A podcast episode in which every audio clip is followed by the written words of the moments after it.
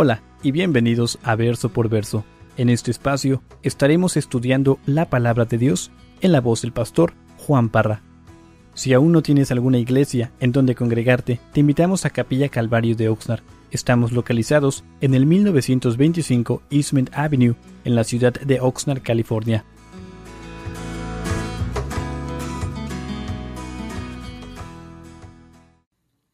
Ah, hermanos, rápidamente quiero, quiero recordarles lo que ya hemos visto ah, en sí en estos primeros dos capítulos de Primera de Pedro. Y es tan importante porque en estos dos capítulos vemos quiénes somos en Cristo Jesús. Y si, y si el cristiano en el siglo XXI sufre por un motivo es porque no conoce su identidad, no sabe quién es en Cristo, no sabe qué, qué beneficios tiene ah, al recibir a Jesús como su Señor y Salvador. Hay mucho más que Jesús nos da o ofrece en la salvación. Entonces, Pedro nos ha enseñado de que, hermanos, Dios nos escogió. Dios nos escogió, somos de Él, y, al escogernos nos hizo un real sacerdocio, nos hizo una nación santa. Antes lo que solamente disfrutaba la nación de, de Israel, ahora nosotros como gentiles podemos ah, disfrutar de, de lo que Dios le había dado al pueblo judío. Curioso porque el día de ayer, este, ¿no está José, el hermano Chaides? Hermanos, el, hermano Chaides me regaló un árbol, un árbol frutal, pero hace dos meses dijo que me lo iba a regalar. Y, hermanos, yo, yo, soy medio, eh, como que me faltan algunos tornillos en la, en la mente, no soy muy, muy inteligente. Y me decía, pastor, te voy a regalar una ensalada, una ensalada. Sí, se le dice un árbol de ensalada.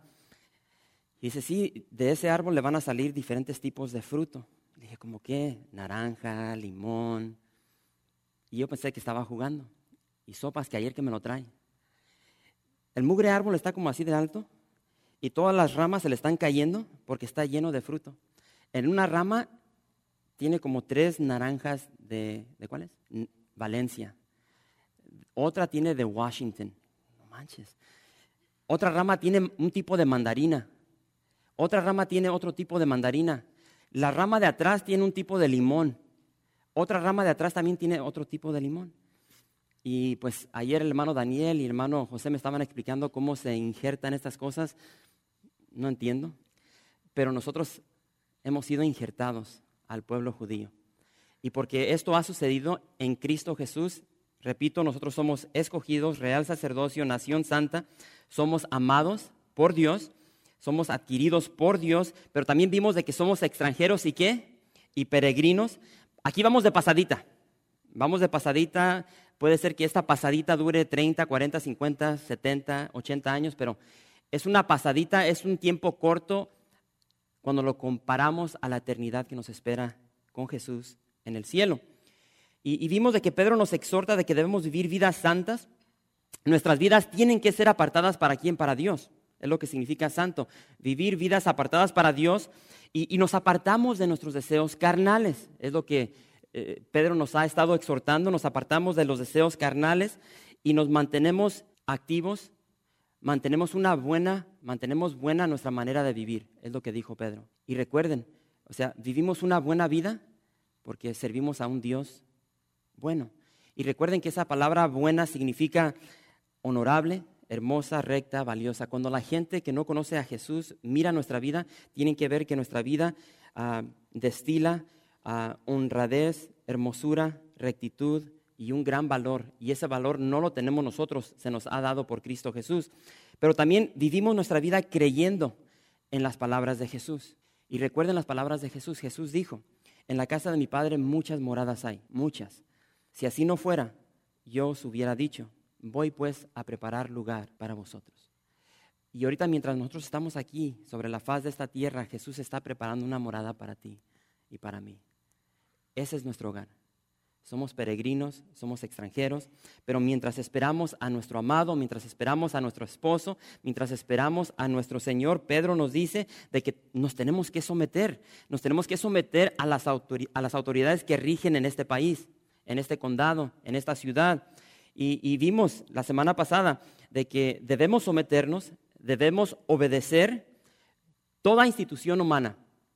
Ah, esto aplica a las obligaciones financieras, vimos que también aplica a los códigos para construcción, las leyes de tránsito, las leyes de impuestos, ya sea leyes de Estado como leyes de gobierno. Pedro dice, sométanse.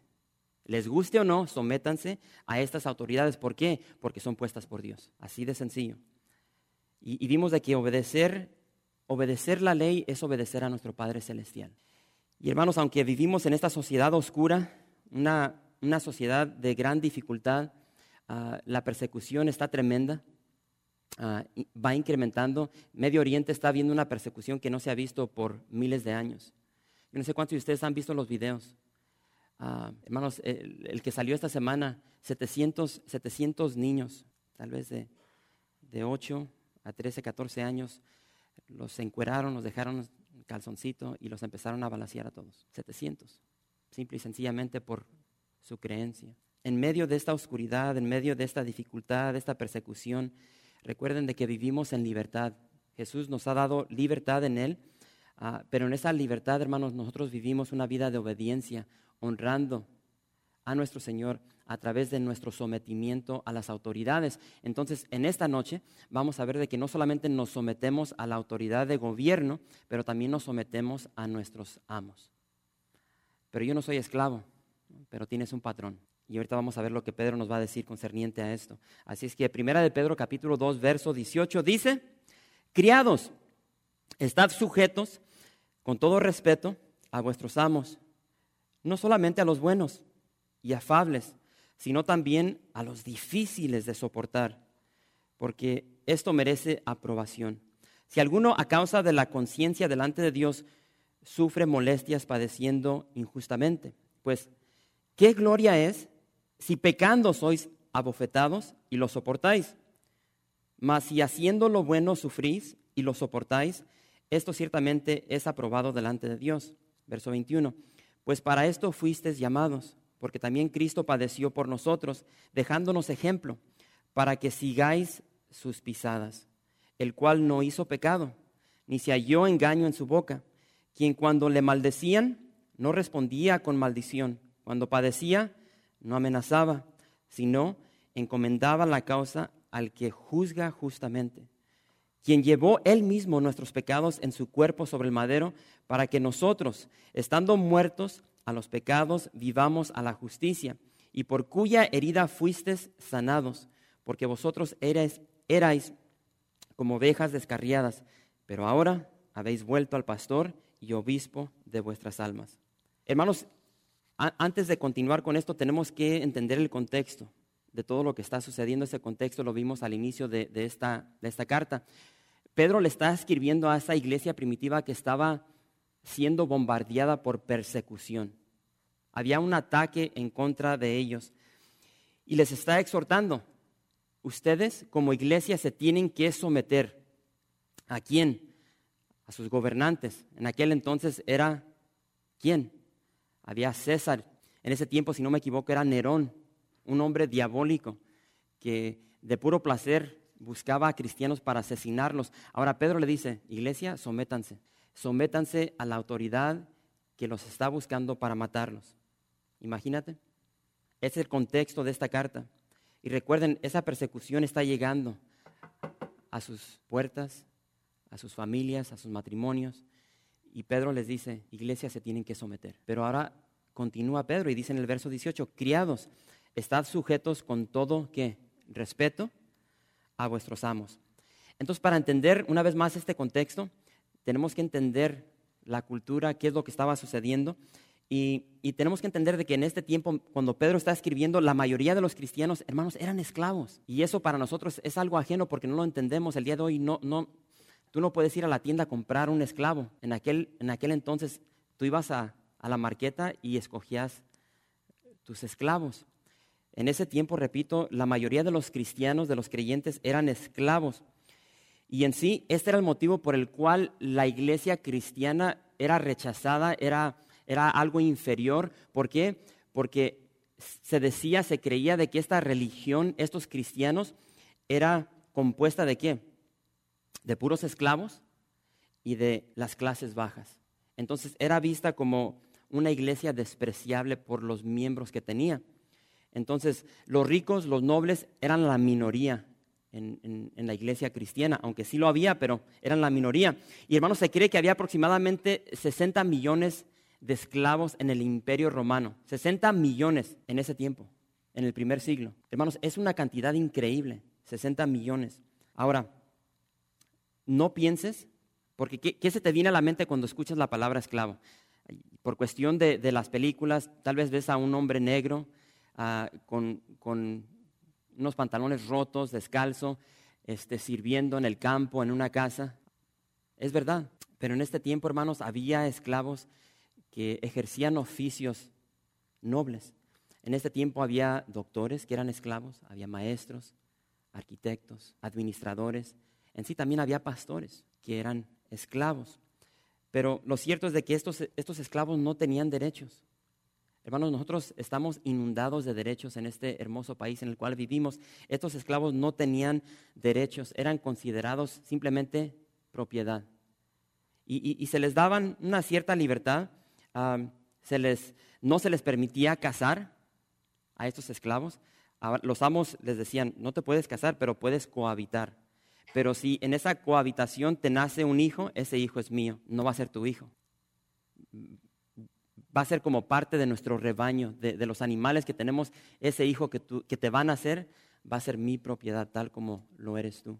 Inclusive el filósofo Aristóteles dijo, esclavos son nada menos que herramientas vivas. E, esa era la mentalidad en aquel entonces concerniente a los esclavos. Y, pero era común en ese tiempo de que había un esclavo que era pastor y, y en su congregación su amo era parte de su rebaño era uno de sus feligreses. Ahora imagínate, tú eres, tú eres un esclavo, eres el pastor de la iglesia y, ahora aquí dentro de la congregación está mi amo. Y entonces, no sé si me estoy dando a entender, Pedro les está escribiendo a estos cristianos que, hermanos, son maltratados, fueron maltratados, sufrieron ah, castigos inmerecidos, fueron utilizados cruelmente pero ¿cuál es la conducta de estos cristianos? Ahora tú ponte en las sandalias de ellos o en la situación de ellos. ¿Cómo, cómo responderías tú a ese maltrato, a ese desprecio, a esos golpes inmerecidos, a esas vergüenzas que te hacían pasar? Y Pedro dice, sométanse, sométanse a sus amos. Entonces, ese es el panorama. Ya quiero que pueden ver el panorama de esta situación y, a ese panorama Pedro les dice, criados, estad sujetos, estén sujetos con todo respeto a vuestros amos. Y, rápidamente Pedro pone en claro el deber del, del criado. Estén sujetos, estén bajo sus amos, sométanse, obedezcan a sus amos. No hagan preguntas.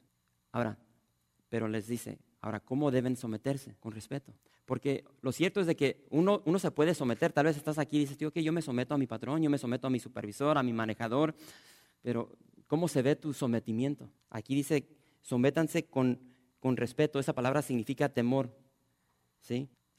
Y me encanta porque después dice, esta es la forma que deben someterse y después dice, no solamente a los buenos y afables, sino también a los difíciles de soportar no solamente, no, solamente se deben someter a aquellos que te dan ah, un beneficio, te tratan bien, o te, te, utilizan donde te gusta estar. No, no, no.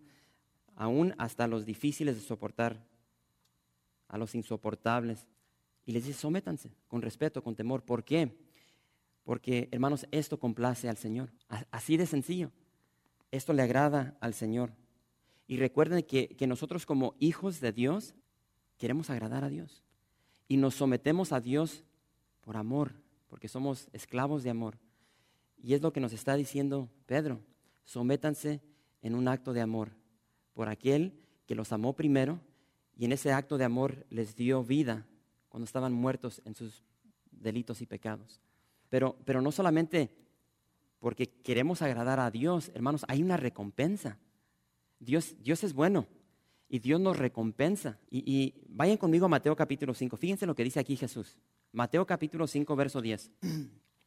¿Están ahí? Dice Mateo 5, verso 10. Dice, bienaventurados los que padecen persecución por causa de la justicia, porque de ellos es el reino de los cielos. Bienaventurados sois cuando por mi causa os vituperen y os persigan y digan toda clase de mal contra vosotros, mintiendo. Verso 12 dice, gozaos y alegraos, porque vuestro galardón es grande en los cielos, porque así persiguieron a los profetas que fueron antes de vosotros. Hermanos, esto es algo que se ha repetido por miles de años. Hay una recompensa para nosotros cuando llega la persecución, cuando llega la injusticia, por causa del Señor. Y me encanta porque Pedro va, a aventar una, una información aquí para aquellos que siempre se hacen pasar por la víctima, por decirlo así. Verso 19.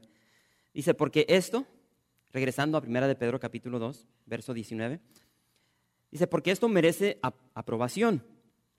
Si alguno, a causa de la conciencia delante de Dios, sufre molestias padeciendo injustamente, pues, ¿qué gloria es si pecando sois abofetados y lo soportáis? Mas si haciendo lo bueno sufrís y lo soportáis. Esto ciertamente es aprobado delante de Dios. Aquí Pedro nos declara que el sufrir por el Señor, dice, merece aprobación. La palabra aprobación se puede traducir literalmente como gracia. Entonces Pedro está diciendo, cuando uno sufre por el Señor, merece aprobación, merece gracia. Ah, es digno de elogio cuando tú y yo o el cristiano sufre por causa del Señor. Repito, esto le complace al Señor. Y repito, Dios quiere que tú y yo, que el cristiano se someta no a nuestro amo, no al gobierno, al Señor. Cuando tú, vamos a, quedarnos ahí, cuando tú en tu trabajo te sometes al Señor, no importa lo que te haga tu, tu supervisor, tu manejador, en tu mente tú dices, puede, puede que yo esté siendo tratado, tratada injustamente, pero yo lo hago para el Señor. Y ahorita vamos a hablar un poco más sobre esto porque este, hay una salida. Pero en el verso 20, me encanta porque dice ahí Pedro, dice, no hay ninguna gloria, no hay ninguna, ah, significa, no hay beneficio, no hay crédito, no hay ganancia mm, en soportar castigo cuando pecamos. En otras palabras, si tú estás ahí en tu trabajo y, la mera verdad no le echas ganas, no arremangas, este, no cumples con tus cuotas que te piden, llegas tarde al trabajo, te quieres ir temprano, llegas todo cochambroso y, por cuestión de ese hábito de trabajar tuyo o estilo de vida recibes crítica, después no te hagas pasar como la víctima que, hay pobre de mí, estoy sufriendo por el Señor. No, no, no, eres un perezoso. Entonces, para eso no hay aprobación, para eso no hay beneficio, dice Pedro.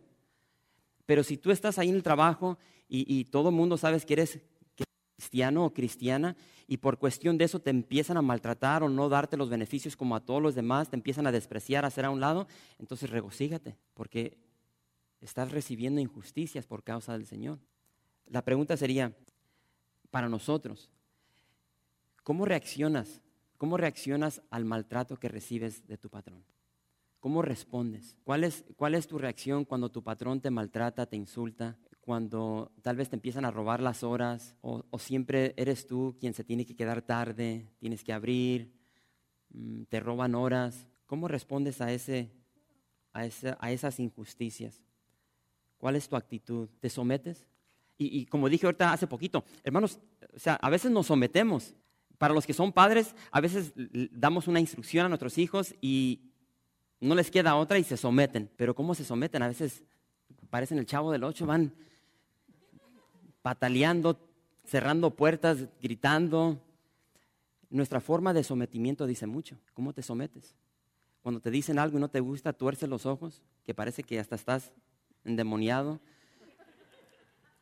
O, eres de esas personas que se someten de mala gana, no lo hacen con amor, no lo hacen con respeto, tuercen los ojos, tuercen la boca, Ah, y, hay muchas personas que después lo, que, lo que suele suceder es porque no se someten como al Señor, este, hay egoísmo y ahora esto empieza a afectar su estilo de vida. ¿Por qué? Porque ahora empiezan a criticar detrás de las espaldas de los supervisores con los otros trabajadores. No, pues es que este es esto y esto y el otro y empiezan a, a, a plantar cizaña, un cáncer dentro del, del trabajo, empiezan a levantar rumores. Por 10 años yo trabajé en el correo, lo vi esto en carne propia cuando regañaban los supervisores a ciertos trabajadores, dejaban de trabajar, se escondían, se metían al baño de puro coraje y se sentaban en el baño por una hora, hora y media. Sabían que a cierta hora tenía que salir cierto, cierta cantidad de trabajo de correo y a fuerzas no lo, o sea, no lo sacaban.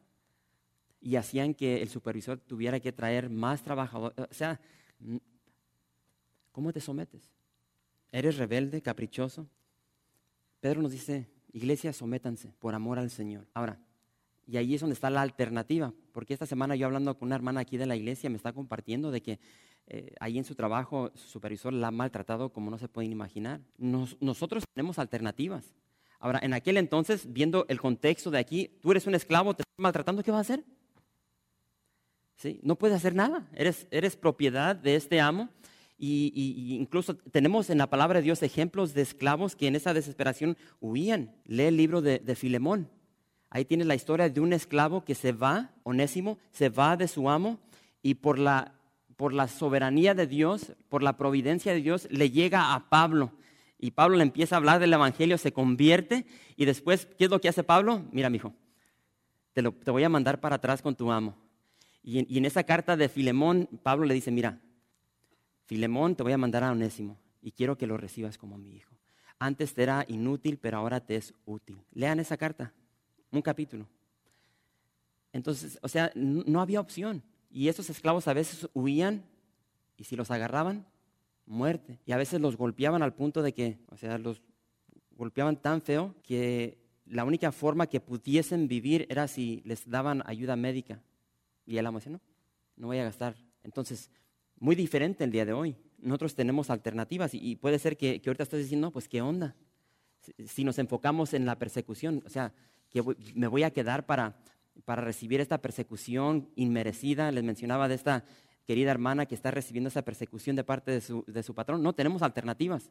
Puedes ir a otro negocio y pedir trabajo en otro lugar. Y eso lo vemos en la palabra de Dios. O sea, hermanos, no somos masaquistas. Si te están, si te están levantando falsos, si te están persiguiendo para maltratarte, para matarte, puedes huir. No sé si lo están viendo ahorita. Estos cristianos en el Medio Oriente, hermanos, millares se están levantando y están huyendo de estos terroristas que les quieren cortar la cabeza. Tenemos el ejemplo de, Pablo, allí en, bueno, creo que ahorita se me fue el avión, pero este, la historia de Pablo cuando lo quieren matar, lo quieren matar y ¿qué es lo que hacen? De noche lo empiezan a descolgar de los muros en un canasto y se va de noche. Porque si no se va, patitas, ¿para qué te quiero? Y se va Pablo. ¿Sí? En otra ocasión se entera de que también lo andan buscando y ¿qué es lo que hacen los discípulos? Se lo llevan a Cesarea, lo meten en un barco y le dicen, adiós Pablo, te vas para Tarso. Entonces vemos de que, hermanos, estos hermanos estaban huyendo de la persecución. O sea, no somos, repito, no somos masaquistas. O sea, si, si, si, te la ves, si te la ves fea, vete. Si hay otro lugar que puedes encontrar, no te quedes ahí a sufrir, no, es que yo lo estoy haciendo por el Señor y. Inclusive, o sea, son, son oraciones que nosotros podemos elevar. Cada mañana, bueno, casi tratamos todas las mañanas orar como familia y, y mi esposa y yo oramos por nuestros hijos. Señor, cuida, cuida de ellos, protégelos. Ah, nosotros como padres no queremos que nuestros hijos sufran. Tú lees el Salmo 106, el Salmo 116 o el Salmo 109 y ahí ves de que David está orando que él se ha librado de sufrimiento. Entonces son oraciones que nosotros debemos anhelar y levantar a, Dios. Pero lo cierto es de que Dios a veces no contesta nuestras oraciones. ¿Sí? Aquí es algo que siempre estamos recalcando, hermanos, la realidad del Evangelio es de que a veces el Señor responde, contesta con un no. Y vemos de que Pablo por muchas, tres ocasiones, él pidió, él oró al Señor que le sanara ese problema que él tenía. Y el Señor le contesta y dice, Pablo, bástate mi gracia. A veces el Señor quiere que tú y yo pasemos por la tormenta, por la tribulación, por la persecución. ¿Por qué? Porque nos madura. Y es un testimonio para aquellos que no conocen del Señor. Ahora, tenemos la palabra de Dios y nos dice Pedro, sométanse a gobernadores, sométanse a, a sus amos. ¿Por qué? Porque tenemos ejemplo. Por tanto, el título Jesús es el ejemplo perfecto. Y aquí es donde se nos describe este ejemplo en el verso 21. Primera de Pedro, capítulo 2, verso 21, pues para esto fuiste llamados. Iglesia, este es tu llamado. Porque también Cristo padeció por nosotros, dejándonos ejemplo, para que sigáis sus pisadas, el cual no hizo pecado, ni se halló engaño en su boca, quien cuando le maldecían no respondía con maldición, cuando padecía no amenazaba, sino encomendaba la causa al que juzga justamente, quien llevó él mismo nuestros pecados en su cuerpo sobre el madero, para que nosotros, estando muertos a los pecados, vivamos a la justicia, y por cuya herida fuisteis sanados.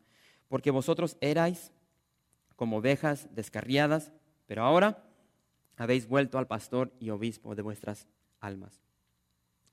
Hebreos 12.2 dice, puesto los ojos en Jesús, el autor y consumador de la fe, puesto delante de él, él sufrió la cruz. Ese es nuestro ejemplo. Jesús fue con gozo a la cruz por ti y por mí. Y me encanta porque, familia, para esto nos llamó Dios. Y lo dice aquí claramente Pedro. Y, por eso, no sé si recuerdan cuando estábamos estudiando el libro de Tito, ah, por cierto, mucha crítica llegó a mí durante ese estudio por cuestión de los falsos maestros. Hermanos, hay iglesias no saludables que tuercen el Evangelio. Y dentro de la iglesia enseñan un evangelio de prosperidad, un evangelio de fe, donde tú manipulas a Dios y lo que tú quieras, lo que tu placer, lo que tu carne desea, tú tienes todo el derecho para manipular a Dios para que Dios te lo dé. Y enseñan en estas porquerías de iglesias de que el cristiano no debe sufrir y si sufres, si padeces enfermedad, tribulación, es porque hay pecado en ti y son tonteras. Entonces Dios, Dios es el genio, Jesús ya la, ¿cómo se llama? La lámpara, la oración, sobas a Jesús, ahora sí, lo que tú quieras. Y aquí me encanta porque dice Pedro, para esto fuiste llamados, ¿para qué? Para sufrir. Hermanos, en este mundo vamos a sufrir. No, no crean esas falsedades de muchas iglesias de que no, en esta, en esta vida no vas a sufrir, somos la cabeza, no la cola, no vas a enfermar. Aquí dice claramente, para esto fuimos llamados, para tener el privilegio de sufrir con Él. Es un llamado. Y me encanta porque Pablo dice en Filipenses, en Filipenses 1.29 dice, porque a ustedes se les ha concedido no solo creer en Jesús, no solamente se nos ha concedido creer en Jesús, sino también sufrir por Él. Jesús nos ha dejado ejemplo para seguir sus pisadas.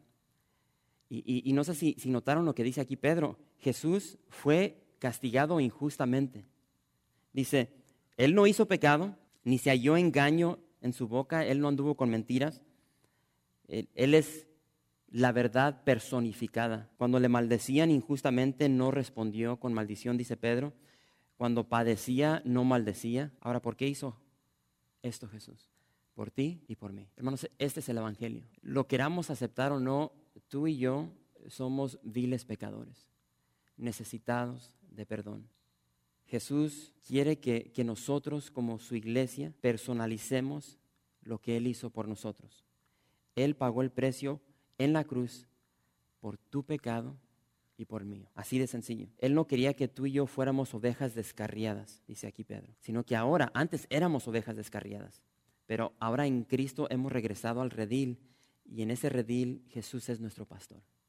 Él nos pastorea. Yo siempre he dicho de que, hermanos, esto no se trata de Capilla Calvario, no se trata de ninguna denominación, se trata de Jesús.